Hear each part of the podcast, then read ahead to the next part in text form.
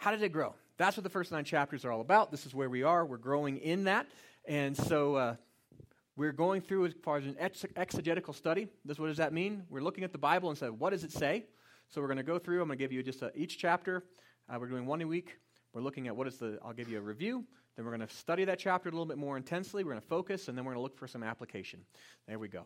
Before we do that, however, we want to start with our Bible memory verses because uh, disciples of Jesus know God's Word. And so every week we want to memorize God's Word, set it to our heart.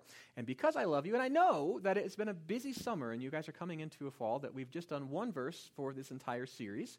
Uh, and so, uh, but it's not just any verse, it is the Great Commission and the Gospel. This is the last thing that Jesus said to the church, the disciples, before he, before he ascended. So it's kind of important stuff. And so this is what it says You will receive power when the Holy Spirit comes on you, and you will be my witnesses in Jerusalem and all Judea and Samaria and to the ends of the earth. Aren't you glad to know that we've been called on a mission that we have already conquered? That is good stuff. Here's the thing that is not just to be said and to memorize, it is to be applied and lived. That's why in your, in your bulletins there's a Bible memory verse card. Take that out. Put it in your pocket, put it in your wallet, tape it to the back of your phone. Go back to it. Think about what does that mean? How have you received power? How is the Holy Spirit on you now? How are you his witness right where you live? How is your witness expanding? Think about these things this week. I invite you to do that. It's a great to grow. All right. Now, let's get into God's Word. Acts 7 is an amazing uh, chapter. It's a heavy chapter. Acts chapter 7 is where we read about the very first Christian martyr. And it's kind of heavy. Do you know what the word martyr means? Witness. This is Greek for witness. A witness is somebody who has seen something that other people haven't seen, and they're called to give a testimony about that thing they have authority about because they've seen it. A martyr, and we understand that a Christian martyr, if somebody dies for a belief, so we talk about being martyred and use it today, typically people don't die for nothing. When somebody is martyred, it says that they, they, they've had an experience. They've seen something that apparently other people have not seen. That's why they're being killed for it. And they're willing to testify about it, even with their life. And their testimony is powerful. Today we're going to talk about, we have a new kind of testimony. We see this witness, the very first Christian martyr, Stephen. And Stephen, we read about in chapter 6. If you weren't here last week, I encourage you to go back and read chapter 6. You can go on our uh, funchurch.com, our website, and you can listen to the message there. I can give you some, some background for that. But Stephen was, uh, he was a, an amazing guy. He was chosen, was one of the first deacons of the church. He was chosen because he was well respected. Right? He, amongst the Hellenistic Jews, amongst the Hebraic Jews, uh, people uh, throughout the, he was, he was a unifying figure. He was well respected because of his character and the way that he lived his life. He was smart and he was capable, but, but even more than all of this, he was a man that says he was full of the Spirit. That in his life, that it was undeniable that, that he had been touched and was being transformed by God. He was able to do things with the early church and some places where we still see it. He was able to, to do miracles. He was able to do all kinds of other great stuff like that. He did have signs that he was able to perform, which is pretty cool, as God was establishing his church. But the biggest sign that we find with Stephen was the fact that he was able, his, his life and his testimony up to that point was such that, that the entire Christian community could look at him and say, Yes, this is a guy of character. This is a man of integrity. This is a guy that is good. He was a man who was giving his life and, and helping, serving widows he was, he was out there meeting the needs in a very humble way for the Christian community. And even beyond that, he wasn't just saying, My ministry is just to do good works. He was also sharing the love of Christ with his entire community. And then he gets in trouble for that.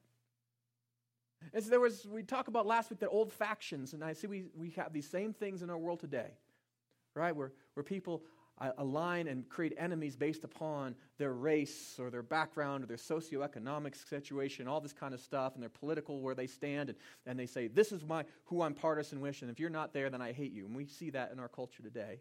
Well, it was also in the first century. And Stephen ran into some folks that were fairly partisan.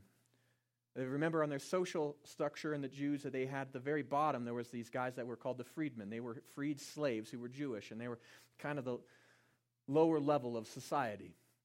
And these freedmen had, had something to prove, and they saw Stephen, who was a Hellenistic Jew, which was just a level higher than they were. And they have an opportunity to put him in his place, to make themselves look better. That's how we, it's called leveling, and people do this a lot, don't we? To tear other people down. And so these, these uh, freedmen, these Jewish slaves who are freed, have an opportunity to prove to everybody else that they are actually better than. And so what do they do? They go and they challenge Stephen. And they start debating him, and Stephen continues to show them in Scripture no, that Jesus really is the Messiah, that he really has come. And, and, and the thing is, is that he shows them, it says in Scripture that he was able to reason with them and show them decisively that Jesus is, is who he claims to be and that there's reason for faith. But instead of listening to that, they chose partisanship. They said, We don't want to, don't bother me with your truth. I'm too busy hating you. And because they got partisan, they realized that their position was they couldn't just attack him. Remember, they were freedmen who would listen to them attack somebody that was on a higher level than them. So they talked some other people who were also Hellenistic Jews, who were on the right social structure, this, to, to go and slander of reproach. And so they start saying horrible things about him in order to, to cast doubt upon his character and basically to make sure that then he can be shut down. And it works. We have uh, all of the, uh, there's a big trial that is being held then because the things that they start to slander him with are, are, are heinous crimes. There's two things that he's being charged against. The first one was that, that he was uh, going to be, uh, that he was speaking against the law and the prophets, basically saying the, that, that God didn't work through, the, the scripture doesn't matter, and the prophets didn't matter. And the second thing the charge was against them is, is they were saying that he was speaking against the holy place, the temple. And both of those things would have been a, a, capital offense to the Jewish people. This was huge. He would not be this upstanding, awesome person if he did these great things. And so they, they arrest him and they take him before the Sanhedrin. Now remember, the Sanhedrin, in just a couple chapters earlier, was already had a chip on their shoulder against what they say the followers of the way, the Christians. They were already upset with them. And they tried to shut down the spread of the gospel already, twice. And the first time, uh, Peter says, uh, No, I'm not going to stop, and uh, you can't stop me, and uh, I have to obey God rather than you. And so they were frustrated. And the second time, they arrest Peter and John, and the right, and then they say, Nope, we're still going to keep doing this. And finally, they arrest the apostles again, all of them. And then the apostles again say, Nope, we're going to, we, this, Jesus is real. We're giving a testimony. We've seen him. We saw him raised. This is real. And so they beat them and they send them, then they say, don't talk, but they, con- they continue to share the gospel. And now the faith continues to grow. And we see that it's growing so much that even priests are joining the church. The Sanhedrin was upset. They had tried already to stop the, the growth of the, of the faith in Jerusalem, and it continued to grow despite that. And so now Stephen is brought before them, not as one of the apostles, but now as one of the deacons. And they were already biased against Stephen before he even showed up there. But theirs is their trial. And it says, when they brought him before him, in uh, the last verse of chapter 6, it says, And all who were sitting there in the Sanhedrin looked intensely at Stephen, and they saw that his face was like that of a face of an angel. Right? What does that mean? Well, I don't know. I mean, I've never seen an angel. All I know is in Scripture, anytime that anybody sees an angel, they wet themselves and pass out. Right? I don't think that was the, what happened here. I think that it's saying here is that he looked innocent. He looked as, as though as one who was uh, above reproach. He, he wasn't there, he wasn't angry. He wasn't there saying, you know, looking at the Sanhedrin with, with sitting there in purity and in innocence. And that's what they saw. And so then the high priest, he, he basically begins the trial. And this is what he says. He says, um, he says, uh, verse 1 Then the high priest asked Stephen, Are these charges true? Right? And know that the high priest had asked this question before to Jesus for these same charges denying the law, speaking about bad about the prophets and, and, and the temple. And as a follower of Jesus, I'm sure the high priest was thinking, we got Jesus, we'll get this guy too. Slam dunk. And so, Jesus, uh, so the high priest, he asks the question, the trial begins, and then Stephen, how he answers, he gives testimony. He has a different kind of witness. But Stephen actually, instead of answering in defense of himself, he actually puts the court itself on trial. And he says to them, he puts them in, in the seat of defendants. And he calls four witnesses himself to testify.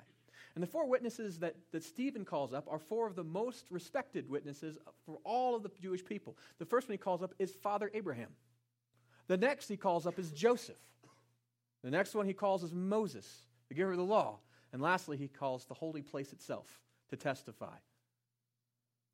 And after Stephen then makes this, he makes this incredible case, which we'll read here, he then he charges his accusers of idolatry and say, you are, You're guilty of what you are charging me of. And he gives them an opportunity to change, but then they don't. They choose fear, selfishness, they choose their own partisanship, they choose power, and by mob, they execute him. But even at his stoning, Stephen's testimony is not done. Even as he's being executed, Stephen demonstrates innocence. He doesn't fight back. He doesn't call curses upon those who are assaulting him. In fact, he prays for those who are persecuting him, just like Jesus had. He also has an opportunity to see through the veil into heaven, and he sees Jesus standing by the throne. Now, for us, that doesn't mean a whole lot, but to understand in the ancient world, a judge, when he was going to render verdict, would stand. And Jesus stands at the end of this trial and vindicates Stephen.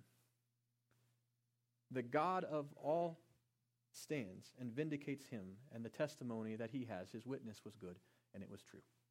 The very last verse that we find in this, uh, this chapter is we find that there was, and uh, he becomes an important character uh, moving ahead. So, let's go into Stephen's speech. That's, that's the overview of the chapter, right? Let's focus on Stephen's speech today, right? What happens there? Stephen's speech, he makes three major points. He calls four witnesses, but he makes three points with these four witnesses. The first point that he makes is that God is not confined to any holy space or any holy land. That God is not confined to space. the second point that he makes is that worshiping anything other than God is idolatry, even good things. Worshiping anything other than God is idolatry. The third point that he makes is that Israel has a long history of getting both of those things wrong.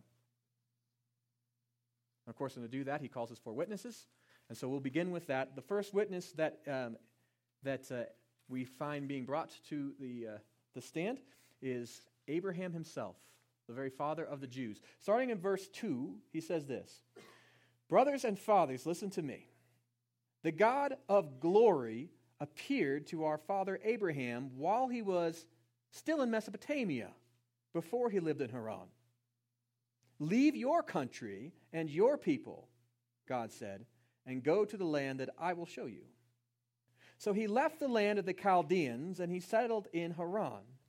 After the death of his father, God sent him to the land where you and now I are now living. He gave him no inheritance here, not even enough to set his foot on. But God promised him that he and his descendants after him would possess the land, even though at the time Abraham had no child. Now think of this. This is a promise that God speaks to Abraham. Where did God speak to Abraham? Mesopotamia, Babylon. It was not in the Holy Land. God called Abraham even when he wasn't in the Holy Land. You know what that means? That sometimes God is not confined to just work in the Holy Land. And get this, he says, Leave the land of your fathers. Was Abraham a Jew? No, no, he was the start of that. He wasn't part of a holy people. You think God can work in non holy spaces with non holy people to do holy things? And the very first person who would testify to that is Abraham himself. And he said, You know what? God spoke to me even when I was out there. And even at this, Abraham, he lived most of his life outside of the Holy Land. Did you get that? He said if his life wasn't even spent in the Holy Land. This is the guy who was called to it. And even when he was there, he didn't own any of it. That God was not confined to, to just a holy space. That's the point. And he begins to build from this. We move from Abraham. Abraham was given a, also a promise. We see the next verse that his people would then be taken to Egypt in slavery. God foretold this. It was part of God's plan. In fact, it said here in uh, verse 5, it says, God spoke to Abraham in this way For 400 years your descendants will be strangers in a country not their own, and they will be enslaved and mistreated. But I will punish the nations that serve, they serve as slaves, God said, and afterward they will come out of that country and worship me at this place. And then he gave Abraham the covenant of circumcision. And Abraham came, uh, uh, Abraham became the father of Isaac and circumcised him on eighth day of his birth. And later Isaac became the father of Jacob, and Jacob became the father of the twelve patriarchs. So this is how it began. It started with a guy who was called from a land that was far, far away. It wasn't the Holy Land, uh, not a holy guy. And he was given a space and he was given a promise this not that you're going to move to the Holy Land and stay there, but the promise is this that God is going to give you this space, but first you're going to go to somewhere else, and God is going to be at work there too. And how was God at work there? Well, starting with a guy named Joseph. Joseph was considered one of the most highly esteemed of the prophets. Why? He was one of the 12 patriarchs, right? A child of Israel himself. He was, uh, he was called first. We know his story. He had crazy dreams as a kid. His brothers got jealous. They, they tried to kill him, and then they decided not to, and they sell him as slaves, as a slave. And he goes to Egypt as slavery, and through dreams and through God's work and through faithfulness, he becomes vice pharaoh, and he is able to save his people. God was at work even outside of Israel. Amazing. And so God not only was at work in Jacob's life outside of Israel, God foretold that he was going to do this work, but that God also used the land of, of Egypt to save his people. Look at verse, uh, look at verse 11, I think. Let's see. It says, And the famine struck all Egypt and Canaan, being, uh, being great, um, bringing great suffering. Out of his ancestors could not, uh, our ancestors could not find food. When Jacob heard that there was no grain in Egypt, he sent out the forefathers on, on their first visit. And on their second visit, jo- jo- Joseph told his brothers uh, who he was. And after this, uh, Pharaoh learned about Joseph's family. And uh, after that, Joseph's whole family, uh, Joseph, then Jacob went down to Egypt, and he and his ancestors died there. Their bodies were brought back to Shechem and placed in the tomb that Abraham had bought from the sons of Hamor at Shechem for, the, for a certain sum of money. Now get this. God calls his people, the patriarchs, right? Israel himself, the guy Jacob, who God changed his name to Israel. Israel himself, where does Israel move to? Egypt. Where does Israel die? Egypt. Where do the 12 patriarchs all die? Egypt. And where are they buried? Shechem, which is in Samaria. Ah, that is an amazing thing. That if you want to say you're speaking against the, the, the, the prophets, against the patriarchs, to say that, that anything, out, the only place to be holy was in the Holy Land, like last week, remember we talked about, last week we said that the reason that there were so many Hellenistic widows in Jerusalem is because there was a belief that it was not only honorable to die in Jerusalem, but many people believed that the only way that you could be resurrected is when, when the Messiah came, you had to be in Jerusalem, and if not, uh, then you'd have to roll through the earth until you got to Jerusalem, so that way then you could be resurrected. Like, that was a big deal. The patriarchs themselves, under that kind of thinking, wouldn't be resurrected. They not only lived outside of, of Israel, they lived in Samaria, dirty, stinky Samaria itself. That's where they were buried. They lived in Egypt, they died there, they were buried in Samaria. God is at work at more than just the holy space. And the prophets themselves would testify to this. Jacob would see, he would testify and say, Guess what? The holy God was at work in this unholy space called Egypt. And now, while he's at work there, he was at work saving us there. In fact, Jacob would, Joseph would be able to say, not only is he at work saving us there, but the scripture itself points that, and he would be able to say that God only saved us there, he made us into a nation there. How many people moved in? 75. That's what it said. 75 and all. That was all of the people of Israel. It was a big family, small nation. But get this when they, they came down in, look at verse uh, 17. It says, At the time draw near for God to fulfill his promise to Abraham, the number of our people in Egypt had greatly increased. Oh, yeah, it did. We have millions of them. That God grew his people even under oppression had done a miracle. That God was at work doing holy things in unholy spaces. And now, with that, he brings up Moses.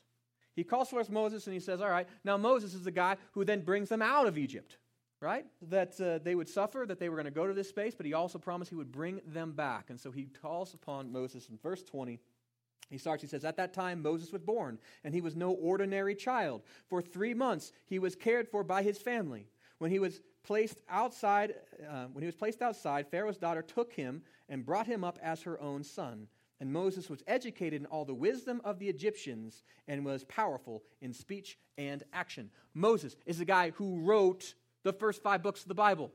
He is a guy who God called to get the people out of Egypt, brought them to the place where he gave them the law, and also had him write the law. And so to speak against Moses would be to speak against the law. The very best person then to say that he's not speaking against Moses would be Moses himself. And he calls upon Moses and he says, Look at Moses' life. Was Moses born in, in Israel? No. Moses was born in Egypt. In fact, Moses wasn't just born in Egypt, he was raised Egyptian. He wasn't just kind of raised Egyptian, he was raised like super Egyptian, like Egyptian royalty. This is the last person that you would expect as a Jew to be used as a revolutionary. He had gained all of the wealth and power and everything going for him being Egyptian, right? Why would he revolt? Because God can use unholy people from unholy space. God started his work with Moses. God started the work with the law and with the Bible. He started that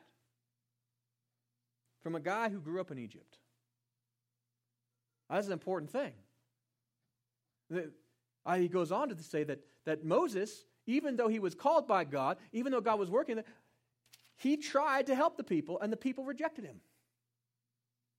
Now, when we read about the story, and, and as uh, Moses uh, goes and he kills the Egyptian uh, from a Gentile perspective, oftentimes we look at Moses, we say, well, that was stupid. You were a, a murderer, right?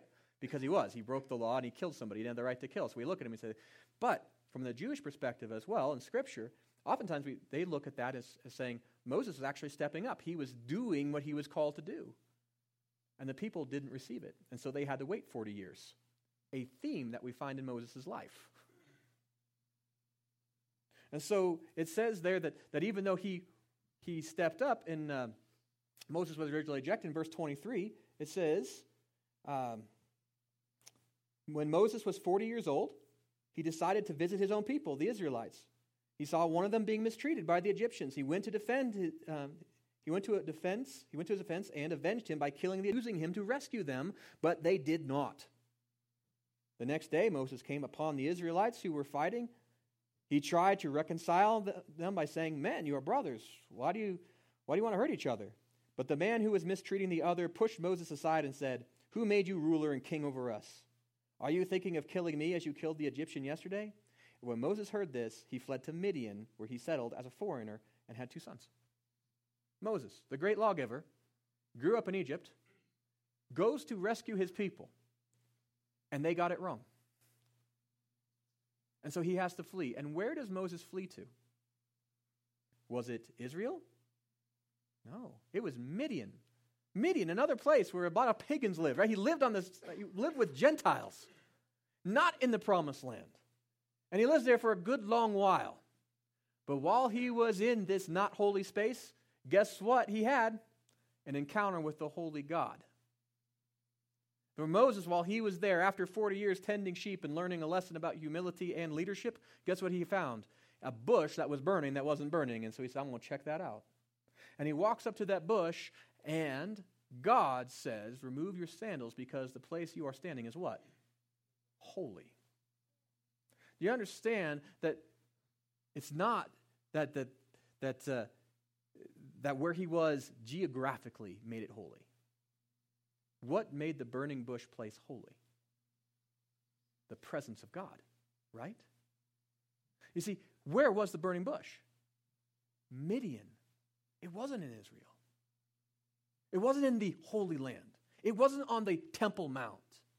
It was out somewhere in the wilderness in Midian. But it was holy. That's where God first spoke to Moses. And guess what? He says, not only did God hear or speak to Moses from the burning bush, but also that when after Moses was called to lead the people out of Israel or out of Egypt, guess where they go? Do they go uh, directly to the, whole, the promised land?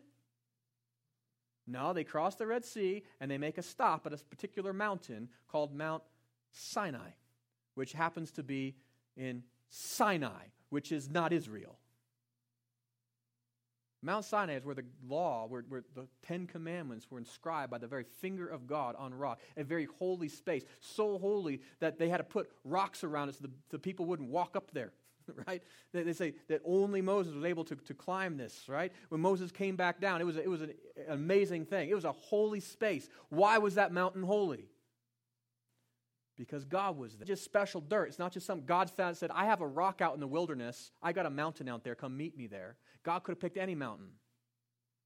God picked a mountain that was outside of the Holy Land because God is the one that makes things holy. That's the point. And that's where the Ten Commandments came from. That's where the law began to be written. And Moses then was appointed by God, and he was also, but, but he was opposed by his people.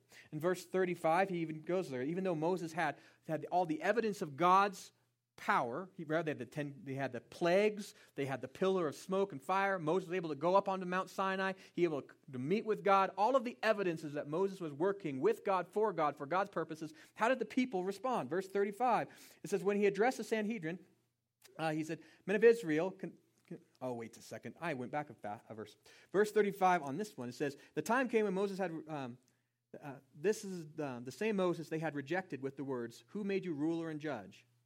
He was sent to be their ruler and deliverer by God himself, though through the angel who appeared at the burning bush. He led them out of Egypt and performed wonders and signs out of Egypt and through the Red Sea for 40 years in the wilderness. Right? So Moses was rejected. His people continued to, to doubt his leadership, doubt saying, Are you, Is God really working through you? And then Moses says about this, he says, This same Moses told the Israelites, God will raise up for you a prophet like me from your own people. You understand what he's saying? Is saying Moses saying all the evidence points that God is working through. If you had Moses, right? If we were Israelites and we saw Moses, wouldn't you think that with the ten plagues and and the fact that you know all of the powers that Moses had had through God, all the miracles that he had done, walking through the Red Sea, meeting on Sinai, all of the evidences, the very physical evidences that Moses really was working with and, and for God, that you would probably not rebel against and you probably say, God is working with you and for you? Do you think that we would do that? I, I, would like to think of myself to say, yes, I would look at Moses and say, the evidence is there. He's clearly from God. I'm going to follow him. But the reality was in Moses' life that he continued to face years and years and years of rejection. Had to continually remind the people don't go back to Egypt, that God is powerful. He's going to give you this land. Over and over and over again. So he was telling the people of Israel listen, we have a history of getting this wrong.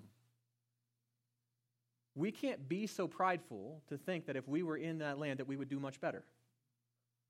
That sometimes God doesn't act the way we think he should act, and therefore we say that must not be God. And he's warning them listen, be humble, Sanhedrin. Be humble, because maybe God is doing something.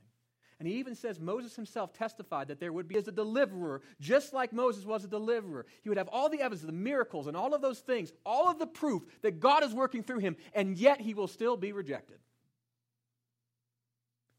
I think Jesus had a lot of evidences. He healed people from being sick. He raised people from being dead. He was able to take blind people and make them see again. But I think the biggest evidence that Jesus was from God was the fact that he was publicly crucified beaten and then crucified and publicly buried. Two months from when this earlier, he had resurrected from the dead in that very same city and left an empty tomb. That's some pretty good evidence. And he's saying, Moses himself could be standing here and you would reject him because the Messiah himself was standing here with all of the evidence and you rejected him. We have a history of getting this wrong. That's his point. And he says rejection of the Holy One always leads to idolatry, following the wrong things. Verse 40, it says, They told Aaron, Make us gods who will go before us. For this fellow Moses, who led us out of Egypt, we don't know what has happened to him. And the same thing was happening to the people of, of he was like, when Moses went up the hill and, and went to the Mount Sinai and did this holy thing, where did the people turn to? Idolatry. To back to what they, they thought God should be like, and they made a God that they were used to in Egypt. They say, We're making the same problem. When Jesus came and gave all the evidence, and then we reject him, we're no better. We're saying, Make us a temple, make us a holy space. Go back to the way that we think God should work instead of see him as he is working. You see, he moves from there and he goes on and he says, Moses would testify that God is what makes things holy. God is the one who makes a holy scripture. He can make it anywhere he wants. God is the one who can make people holy. He can choose anybody he wants, even an Egyptian uh, or even a child of Israel who was born in Egypt. God can make a mountain holy out in the middle of the wilderness. God can make a bush holy no matter where he is. God is the one who's the holy maker. And we have a history of, of getting it wrong. And then he goes on to then, he points to the temple itself. He says the tabernacle could speak, the temple could speak. It would also say that maybe my charge of speaking against it is misdirected. He starts with this as he says that, you know what, God called Mount Sinai holy ground, that, that there's nothing magic about dirt in Israel. Do you understand that? Like, Israel's just not magic dirt. It's not like God created the universe and Israel, he sprinkled like magic dust and said, this ground is special. The reason Israel is special is because God makes it special. That's what makes it special. And God can make anything he wants special. He's the holy maker. And so he makes that point, verse 33. He goes in there, he says, uh, the land, uh, Then the Lord said to him, Right? God makes things holy. The tabernacle, by the way, when it was built, was it built in the, in the, in the Holy Land? Where the Holy of Holies was? Where the most holy space on earth was? Was it, did it start in Israel? No, it was built at Mount Sinai in the middle of a wilderness. Even God's most holy spaces are not confined to geographical spaces. Do you understand? That God can make anything He wants holy. Not even the Temple Mount was holy in and of itself. Verse 44, look what he says. He says, uh, Our ancestors had the tabernacle and the covenant of the law with them in the wilderness.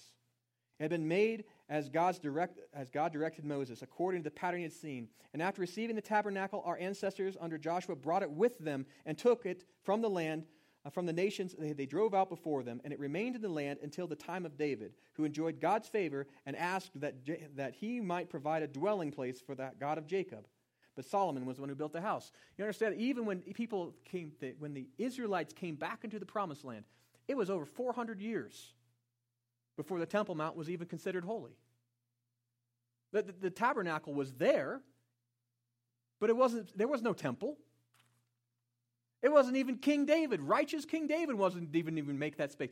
It was God said, You have to wait, and Solomon was the one who was able to build the temple. To say to speak against this, this geographical space, these, these bricks and these rocks, is a capital crime, Stephen is saying, You've missed the mark. You're worshiping a thing. You should worship the God that makes that thing holy. That's what we should make sure that we're not speaking against. Don't charge me with speaking against a temple. If I'm going to get in trouble, then say I'm speaking against God. Because there's nothing special about dirt, but there's something very special about God. And even that, even when the temple was built, the temple itself, if it could speak, it would say, I am not truly God's house. Scripture says this. It says in verse uh, 48 However, the Most High does not live in houses made by human hands. As the prophet says, Heaven is my throne, earth is my footstool. What kind of house can you build for me, says the Lord? Or where will my resting place be? Has not my hand made all of these things? If the temple could speak, it would say, I'm not holy just because I'm the temple. If the pe- temple could speak, it says, I'm holy because God's presence is here. That's what makes the temple holy. That's what makes anything holy. If it's going to make it holy, it's because God made it so. And God usually makes it so because his presence is there. The question is, where's God's presence? Stephen, who is being charged with two things, speaking against the law and the prophets, and he goes to the law and the prophets. He says, Listen, the guy who wrote the law and all of the prophets point to Jesus. And the second charge is you're speaking against the holy space. And he says, listen, you're speaking against the Holy One. He uses the, the very uh, trustworthy testimony of these four amazing witnesses in Scripture, and he brings a verdict. And he says, You stiff necked people, Your hearts and ears are still uncircumcised. You are just like your ancestors. You always resist the Holy Spirit. Was there ever a prophet your ancestors didn't persecute? I think that's an amazing thing. That's a charge. Let's say, these testimonies are speaking, and they're speaking not against me, but against you, and you have been found wanting. Now, why did Stephen do that? Because he wanted to be mean? Because he wanted to make them feel bad because it was him against them? No, remember, his face was like that of an angel, and even after they responded so poorly, even when they were killing him unjustly, did he curse at them? No, he prayed for them. Father, don't hold this sin against them. His motive in bringing this verdict was not to bring them to a point of rage, to just make them feel bad, to give them the one two punch.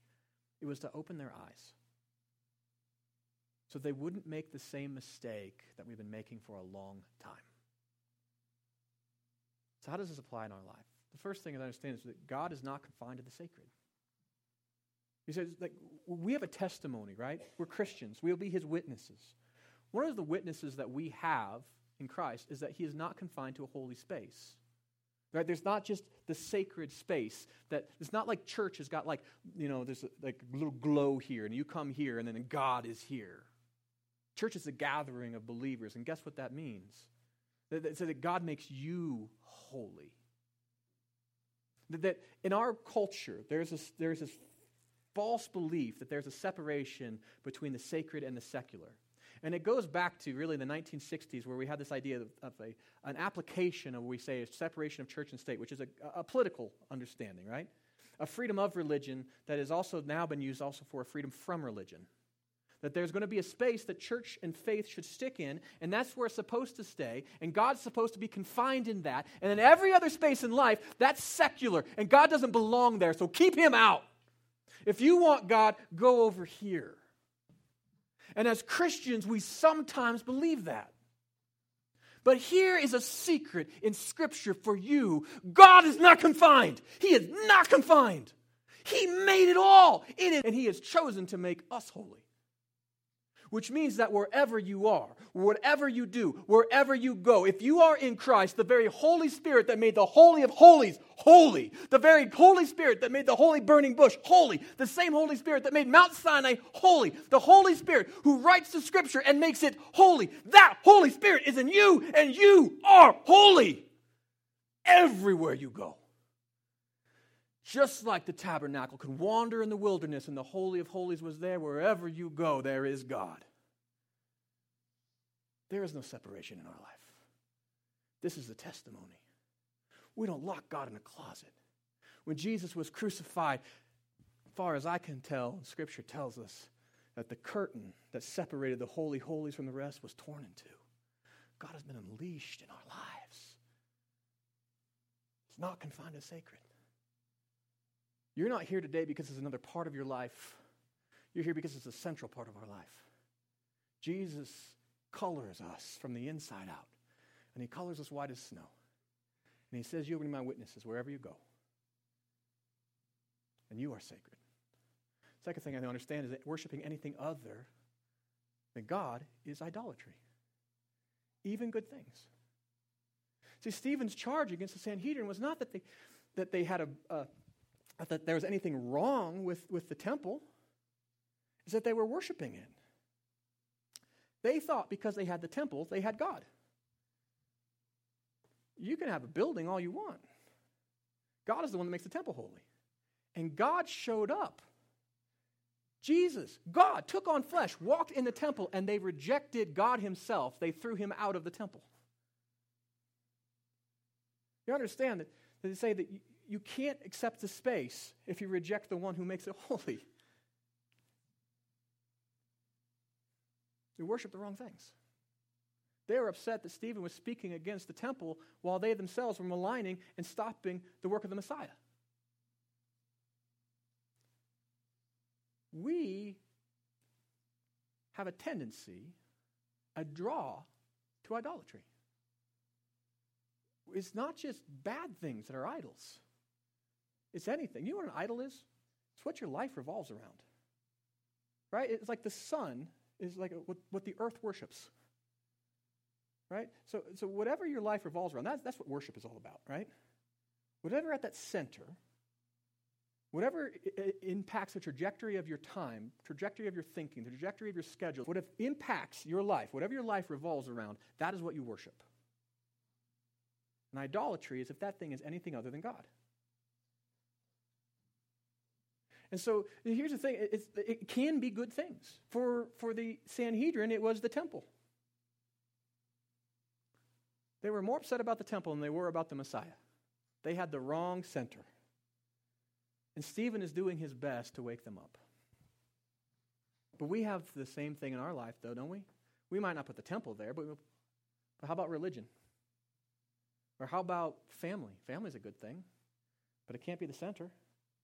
About our health, or our wealth, or our power, or our success?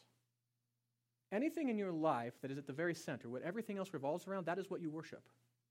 Now, here's the thing it's hard sometimes for us to navigate. What is that center thing? So, Scripture gives us two objective tests for us to look into our life, and they will make you uncomfortable because they make me uncomfortable too.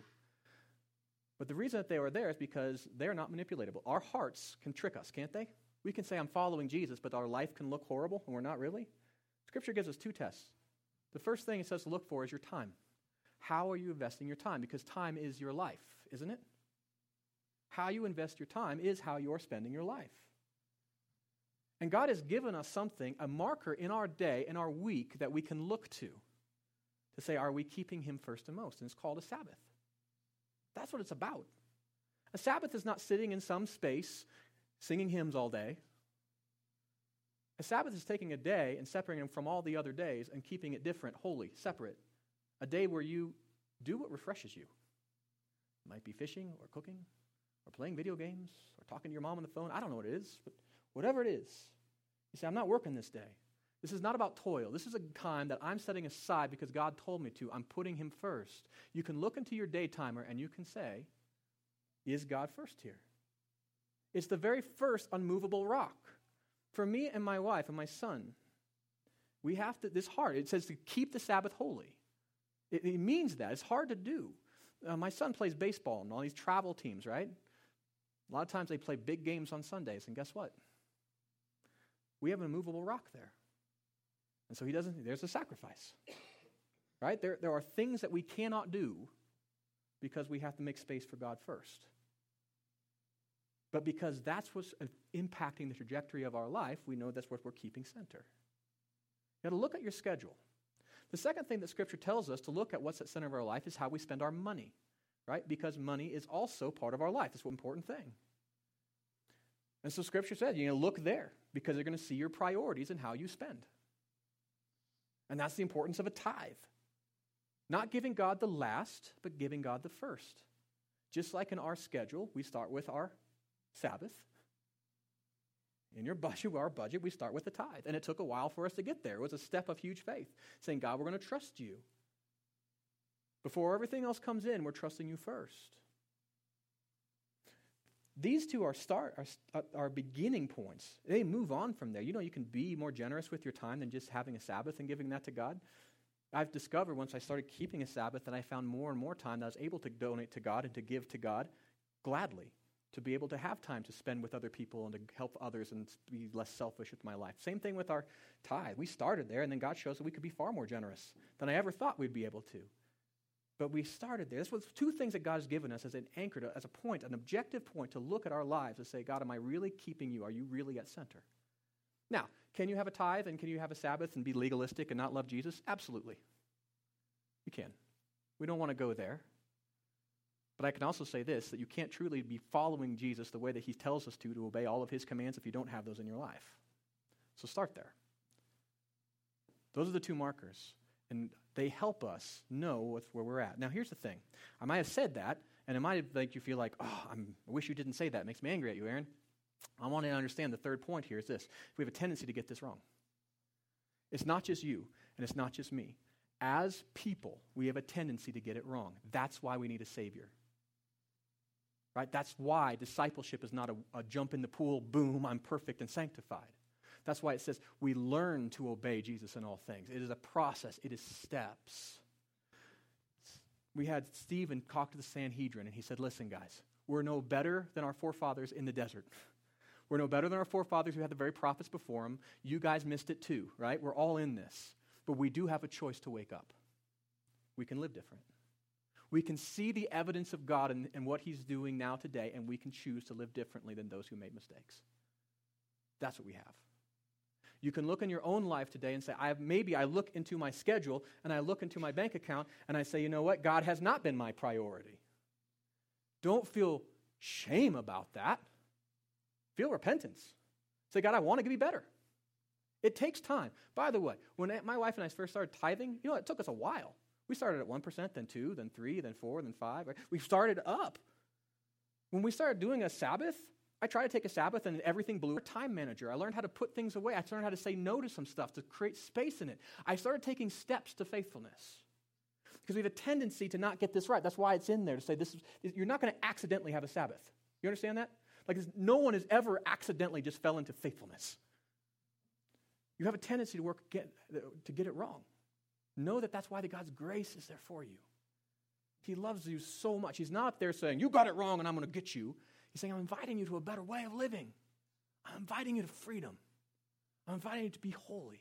And He's going to give you the power and the capacity to do it. He gives you the grace to take the next step. And that's all you need to do is just take the next step. Every day, just another step of faithfulness. So, what are those next steps going to be for you?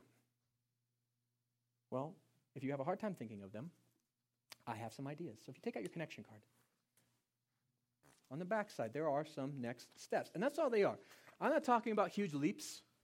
I'm not talking about just jumping in, going and so.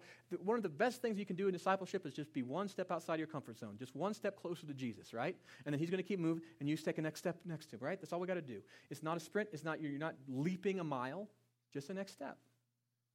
But get into the habit of always taking one more step towards love and grace and obedience and mercy and some ideas that you might want to do this week. The first thing, maybe this week, your next step is to memorize Acts 1 8.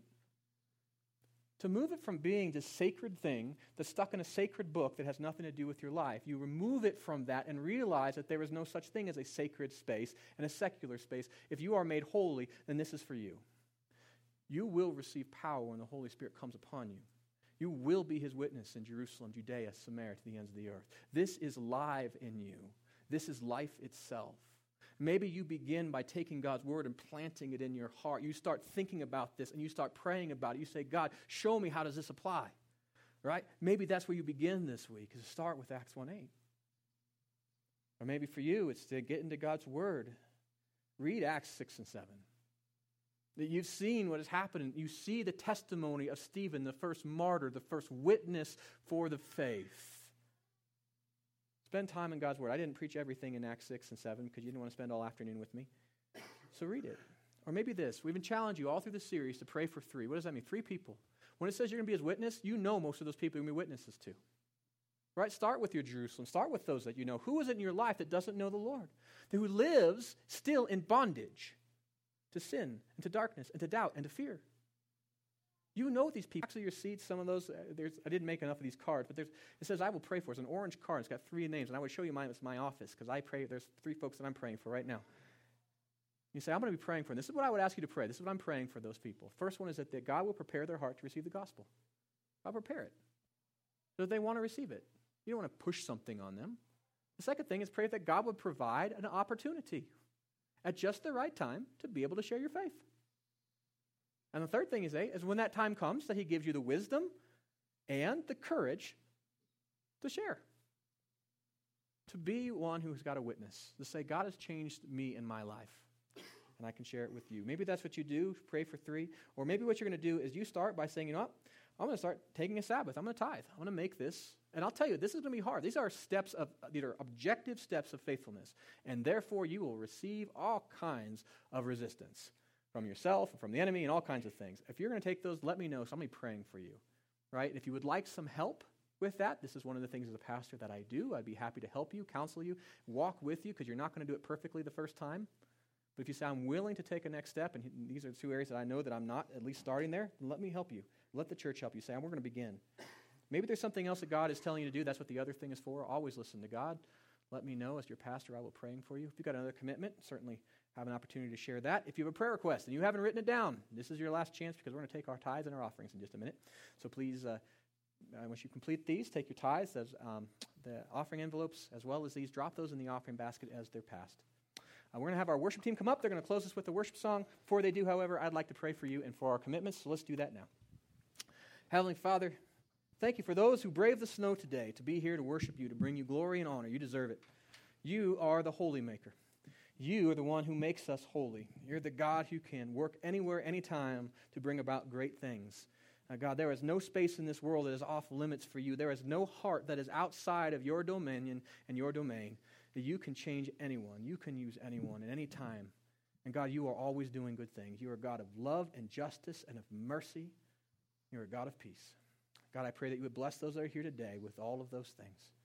That your love, your justice, your mercy, and your peace would wash upon them this week. May they be a shield and a guard over them. Lord, help us that are here today to take these commitments and these that we've made and to keep them in a way that honors you. Father, we pray for faith and faithfulness in that. Lord, we also pray for our tithes and our offerings. Would you please bless those to build your kingdom in us, through us, for your glory?